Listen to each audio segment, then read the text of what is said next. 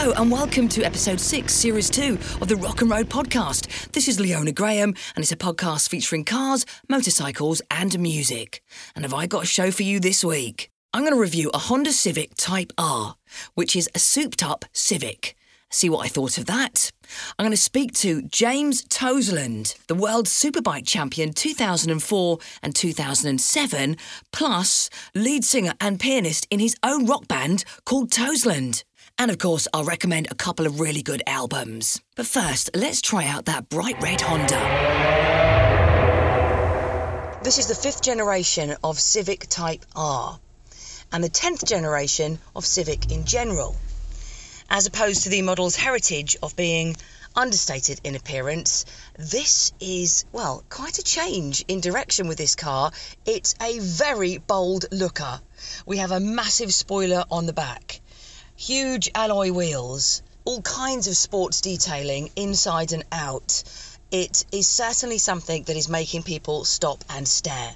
Pricing starts from just over £30,000. And because of these looks, the latest generation Civic has been met with mixed reception since its debut in 2017.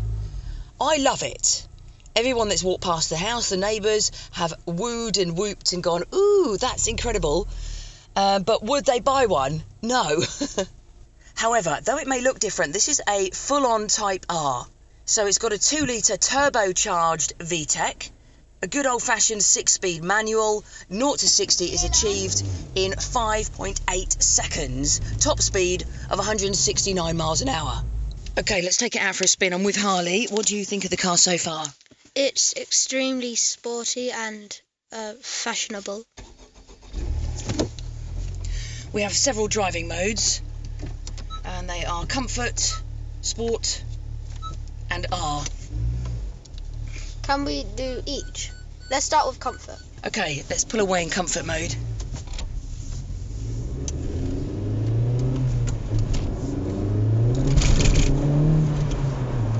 Uh, it's front wheel drive, so the front wheel was just spinning then. I would have preferred a rear wheel drive. Comfy though. You think it's comfort? Yeah. Why? Because it's comfort mode. What? and that means you're comfortable? Yeah. Do you not? Uh, I suppose so. Yeah, so when you really try and accelerate and utilise its sports facilities, it just wheel spins. Right, should we go into sport mode? Yeah, okay. Any difference? Uh, The wheels still spin.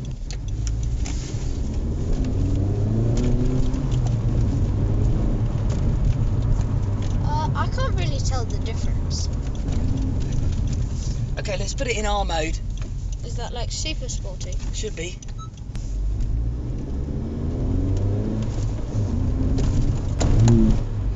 Okay, when I'm in R mode and I put the clutch in and I go down a gear, it does an extra rev by itself when the clutch is in.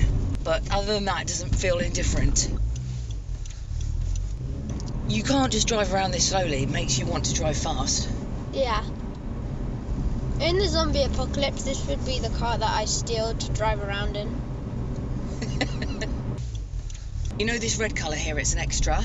Costs extra when you buy the car. Wait, so just be black? Well, there's other colours, but if you wanted this particular pearlescent red, it costs, guess how much? £500 extra. More. 10,000. I don't know about money. It's oh, confusing. God. Like, you parents think that one pound is literally nothing. To us, that's like a million. £850. See, I was close. I think that's quite a lot of money. Would you choose the extra red? But yeah, if I had like, if like I had unlimited money, Hold tight. Oh, wow. This I went round that corner really hard and fast. It didn't even slightly slip. and that's why we have bucket seats to stop you from turning. But the, the car just gripped the road. It was amazing. And That's why I would take this car so that I could drive like a maniac. So we're going to pull over now and buy some butter because, you know, we're just so cool and hard in our sports car that we've got to go and buy some butter for Mother's Day cake. Right, so what's our final thoughts on the car before we take it back? Uh, it's awesome, it's awesome, and it's also awesome. I mean, when you weren't in the car, I was just saying how this car has an element of boy racer to it, so I think that's why you might like it. There's also underneath the um the big uh, screen thingy, uh, like where you play the radio. There's also um a power outlet, HDMI, and like I think it's like a Wi-Fi thingy, uh, 1.5A. Thank you, Harley. And what's in the glove box? Um, the instruction manual, uh, the key card, code card, and uh, well, space to put stuff in. So that's 11 year old Harley's thoughts. Let's hear from 7 year old Dexter. Much better to do the seatbelts. So What do you like about the seatbelt? it's so smooth. I have to do this, rocking it down in the other cars. Do you like the colour of it? Yeah, It's nice, isn't it? it's red and black. Lovely bright red seatbelt. Okay, let's get you on the school run. The rear camera has come on now that I'm in reverse, and it does have a good vision of the back in terms of the angles that I can see. But one slight problem I think the camera is out of focus because it's really blurry, don't you think, Dexter? Mm, not really. Yeah, look at that person there. You can't see the detail on her at all. I think it just needs a bit of adjustment, that camera. Not really. It's quite good. Did you like the spoiler on the back of the car? What spoiler? You know, that big thing on the back. Look behind you. Oh yeah. That's called a spoiler. What do you think of that? Oh, this is a sport car then. Do you like it? Yeah, I want you to go. It makes it look sporty, doesn't it? It even tells you that cars are coming. And you're a terrible driver, Lily. Thank you. Okay. Listen to that engine. Oh my gosh! You like it? Oh, it's ever so sporty. I really feel like I should be on a racing track. One of the things I've noticed is this is not a school run kind of car. It's very lumpy and bumpy because of the low profile tyres. You feel every single, uh, well, there's loads of road ramps around here anyway, but potholes and things like that. They are 20 inch black alloy wheels. They look stunning. As I say, not really a school run kind of car, but then it never claimed it would be. It's not a family car. For example, in the back seat here, the middle seat has no seat belt, so this is no good for a family of five. This would only suit a family of four. The gear knob is really nice. It is a matte silver finish with red writing, with the gears um, engraved in red. Absolutely stunning. But the shape of it is very ergonomic. It's a teardrop shape, and Honda claims this improves shift accuracy because it contains a counterweight. And I must admit that changing gears is a really nice experience on this, and they're quite short between each gears. It's quite a small way to go. The audio system incorporates an active sound system, so this uses the speakers to enhance the engine sound, which I wasn't aware of, but I can definitely hear the engine and I love it. On the media centre, it does have some physical buttons here on the right, which has been added because some owners said that it was too fiddly before to operate. But I must say that the software does feel a little bit out of date. In fact, they haven't really changed that since 2017. But you know what? Overall, this is a driver's car. If you enjoy driving and you enjoy going up and down the gears and hitting it hard on the corners and accelerating quickly, especially if you live in the countryside and are able to do so, this is the car for you. Now, make sure you have a look at the photographs I've put on Instagram of this. It is pretty impressive to look at at Rock and Road Pod on Instagram, Facebook, and Twitter. Now, my special guest. He's only a World Superbike champion. Please welcome to the podcast James Toseland. Hi, James, how are you? I'm very good thank you. Yourself? Yes, good, thanks. Um, you're actually the perfect guest for this podcast because the podcast is about um, cars, bikes, and music, and you're an expert in at least two of those. um, As Meatloaf said, two out of three ain't bad, right? exactly. um, which do you love more, actually, music or bikes? Oh, tough one, tough one. I my- my life started with music. My gran played the piano lovely, and she taught me as as a young child when I was about five, six, and then I had professional um, piano lessons when I was about eight, and kind of got to the grade six, and just that was my life, and loved it. And I was thinking about going to uh, the London College of Music and doing it seriously. Um, and then my mum went out to the pub and brought a biker back home, and he bought me a motorcycle for, for, Christmas when I was nine. And all the plans kind of changed and went upside down. And um, I found myself riding around in circles for 20 years. um, and, and winning stuff. And it was, uh, uh, but uh, they have two different kind of feelings for me and emotions to me. And I love them both equally for what they brought to me life. I mean, I love the racing because of the speed and the adrenaline and just, it was just cool. You know, as a kid, having a motorcycle at school and all the rest of it, I got, I got like 20 new friends at school. I, did, I didn't have many friends until I got a motorbike. And, What was your first Uh, motorbike? my first motorbike was a TY80 trials bike Yamaha, and I did trials riding, which is like the balance and the skill for about four years. And, and I really loved that that discipline before I went on to motocross and then road racing. But but trials riding was was the first thing I was taught as, as a motorcycle rider. And that developed the love of it for you. Yeah, the trials riding was a real community. You know, they all everybody kind of like uh, gathered around, and and just at the beginning of the actual section that you had to get through without putting your feet down. That was the kind of the discipline of it, and everybody kind of just sat there chatting and like comparing notes, and you know the parents all just kind of like just walked around the sections, and it it was a real nice kind of community, and it, and it wasn't overly competitive, you know, because it was just you against the section rather than you against some other competitor as such, and it was quite a nice kind of um, way in Mm. to before before competitiveness became a, a real thing, you know, especially. Yeah. H- how did you go from that to becoming world superbike champion twice? I'm not sure, to be honest. Uh, You know, I mean, there's obviously a screw loose somewhere.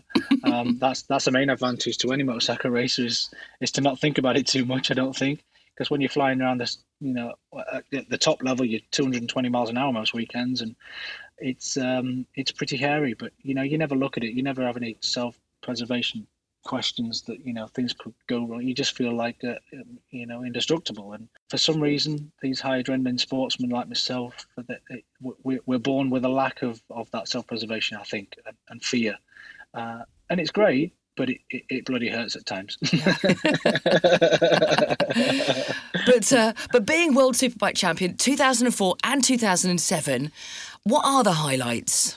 Crossing the line at 23 years old and being the best in the world at something you can't you can't even put into words. Um, and and then again to do it again in 2007 to kind of um, to confirm um, that that you are the best in the world kind of then brings that that the biggest reward I had from motorcycle racing was the respect I got from everybody once I'd kind of achieved what I'd had a- long time for a long time. And but you know you can take the trophies away, all the all the titles, whatever, but it's it's the respect that you get from the fans and the respect that you get from your competitors and, and, and the people that work in it um, that respect you for what you do and how you do it, and that's that's the biggest reward. Well, actually, you won BBC Yorkshire Sports Personality of the Year in 2007, didn't you? So you got a lot of respect for that. Yeah, you know, to to, to win it in Euro, um, where, where you're from, and obviously my roots are very much in Yorkshire, being born in Doncaster and raised in Sheffield, and that it's uh, it's lovely to be recognised. But sadly, you had to retire, and that was through injury. It was yeah in 2011, literally. It must be 10 years to the day, nearly. oh, wow. That I crashed in Spain in Aragon and, and fell off, and unfortunately just went over on my wrist really badly. And I didn't break anything, but I dislocated every single bone in the wrist, and um, then and the surgeon tried to to put them all back into place. But unfortunately, when I recovered from from the uh, the operation, um, it meant that my wrist didn't bend anymore. And to for a motorcycle racer, for the wrist, right wrist especially, not to bend to control the throttle, um, was was was Yeah. uh, it, it was game over. Unfortunately, it was yeah. And I was only. How did you deal with that news? um, as well as anybody could. I, I I had to stop what, what I love doing very much, and not only was it something I love doing very much, it was my life. That's I, every time I woke up, I tried to be fitter and better and stronger and faster as a motorcycle racer, um, and and and and that that life had gone. So it wasn't just losing my job or career; it was losing my way of life, and that was very, very difficult. And it's been ten years, like I say, now, and it's only just becoming comfortable. It's like I can only compare it to being uh, like a bereavement of losing a, a, a special family member, and and losing my racing career was very much like bereavement. And you moved then back into your music um, because by 2013 you you released an album. You you had your own band called Toseland. How did that take place? What what happened there? It's the only thing I knew what else to do, basically. Um, I, I'd still, I was still quite an accomplished piano player, luckily, because I, I always played. Because with the racing side of it, I enjoyed the playing even more because it was the only thing that took my mind off off the job and, and relaxed me. So, I loved my piano um, uh, alongside the racing. And when I rode for Yamaha for three years, um, I, I, I went to Japan a few times to to promote the pianos as well as the bikes, and um, it was a great time that to kind of like bring both in together. But yeah, as soon as I had to stop, then I was like, okay, I'm, I'm going to try and do the music like I actually initially wanted to and do it professionally, which was was brave and it has been brave because to get recognized as a as a professional musician after being so well known as a professional sportsman in another industry to get accepted is quite uh, is, is really difficult. I, I know it it's it's a little bit impressive, I have to say, that you've had two careers, um, completely different careers, and both successful. But here, you're utilising your piano skills, and you're the main vocalist. I'm a little bit Freddie style. I do sit down and play uh, to to a few of the songs that we wrote, and but you know, because obviously Queen and Freddie Mercury were, were my idols growing up with in, in the industry, and uh, and I love that Freddie used to sit down and, and, and play as, as well as as well and play rock music. Because obviously when you're a little young kid uh, learning to play the piano, you're very very much pushed towards the classical front when you're taught, and but I, it wasn't really my passion classical music. I always loved pop and rock, especially like the Elton John to, to, to Queen and like Meatloaf, obviously with Jim Steinman and all the rest of the background with the piano players. I loved it, and and Freddie kind of made playing piano in a rock band acceptable because it was it was always you know the uh, the not so masculine kind of like instrument in in a, in a band, especially it wasn't accepted in rock phase. It was all very much guitar driven, wasn't it? Yeah. So, um, it was yeah, I loved it. And uh, when did you realise that actually you had a good rock singing voice? Oh, you know, I played in a covers band for 10 years alongside my racing, and we did rock covers. And I found out I could sing a little bit like Axl Rose and all the rest of it, and I sang "Sweet Child of Mine" in that band. And uh, because I could sing "Sweet Child of Mine," if you can, you can just about pull that off. You can probably maybe have a go at most things. so you put the band together and uh, you released a few albums, but the last one wasn't until 2017. Is there more to come? Bringing right up to date, I've had three operations on my wrist in the last year alone, and it's been really uncomfortable because I've had four screws in there, uh, which was made playing very, very difficult and uncomfortable. And I have my sixth operation in total on my right wrist on the 13th of April. And I hope that this is the end of the 10 year saga with this problem because mm. living with severe pain as well is another story completely with medication and all the rest of it and, and, and living with pain just generally and I hope that uh, the 10 year anniversary is going to bring a close to it. You've had some great singles and great albums with Toseland, so we, we definitely look forward to hearing more from you and your band. And I noticed on Twitter that you are giving away or you're, you're auctioning off your old racing leathers to help raise funds for charity. Can you tell us about that? I've been a patron for Sheffield Children's Hospital for um, about 16, 17 years now, and we do the egg run, it's called, and we all congregate, all the motorcycle riders congregate at the police station just off the parkway on the way into Sheffield, and we ride from there all the way up to the hospital. And there's a big park, lovely park and car park uh, opposite the hospital, and about a thousand motorcyclists drive past the hospital, and all the kids can see all the bikes and the noise and, and, and the experience. And, and then I take Easter eggs around to the kids at Easter, and uh, we're doing everything we can to, to to fund a new cancer ward. And I'm selling my leathers off. I've only got one of each one of each year, and this time we're going to be doing the 2005, which is my World Championship leathers win, uh, and also 2006 from uh, from my Honda from the year, and hopefully we can raise over ten thousand pounds with with the, with the auction and the raffles going. So, on. if anybody so, wants to take part in that, do they follow you on Twitter? Where's the best place to find it? Yeah, if you look on my socials on the Twitter or Facebook or Instagram, or even go directly to the Sheffield Children's Hospital, you'll see the you'll see the links there for the raffle for one set of leather, which is only five pounds for the raffle to win my World Championship ones, uh, and the auction ones where you can just bid directly for, for the other set. But I've got about another six, half a dozen sets to do, so it's going to be a bit of a campaign. Yeah, and just looking at your Instagram name, it's Toseland underscore band, and on Twitter, James M. Toseland. Now, moving on to cars, what type of car have you got at the moment?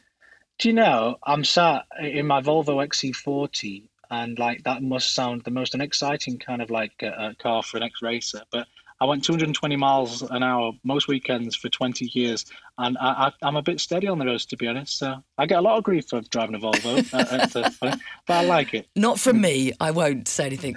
Um, now, what kind of music do you listen to when driving? Because obviously you've got your own music, which is fantastic rock music. Is that what you normally listen to? Oh, give me some classic rock and that's it. You know, I'm I'm 40 now and and and, and I've I've kind of grown into my music taste, which I'm really pleased about. You know, when I, when I was listening to Meatloaf and Bryan Adams, Aerosmith, uh, or Guns N' Roses, all of those, all the classics. Um, I, I, do you know I went to an Iron Maiden concert a couple of years ago? Oh my god. Uh, I, it wasn't. It wasn't really a band on my radar because they were a little bit too kind of like um, proggy, rocky, like heavy. Yeah. But um, you you have to go to an Iron Maiden concert live in your lifetime. Everybody Does, was listening. It changes everything, doesn't it? Once you've seen them it, live. It's just a fabulous experience. Amazing, amazing, amazing band, amazing legacy, amazing history, amazing uh, musicians. I think that's what we forget sometimes with rock. It's not just noise there's some amazing musicians that, that create that noise and that excitement. And I think with the pandemic and coronavirus and being restricted to go and see live music, if uh, if you want to get back in there with a bang, go and see live Iron Maiden. Awesome suggestion. Well, was such an exciting life so far, what are your plans for the future? Wrist, try and put a closure to that. Get back into creating, try and get uh, this third album recorded and, and out, and then hopefully see what we can do with putting the band back together again and getting out there on the road if and when we can. And uh, I might get back into television again, hopefully, if possible, with a bit of commentating or punditry, like an expert, you know, um, on the TV. So we'll, we'll, we'll see. But I'm yeah, just kind brilliant. of getting everything Yeah, well, first of all, get well soon with the next operations that you've got lined up. And um, best of luck with getting Toseland back together and all of your future plans. And thank you for joining me on the podcast. Pleasure, Leon. Thank you very much.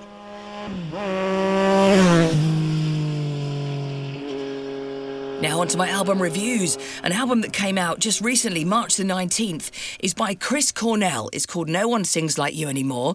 Chris Cornell, who is dearly departed now, of course.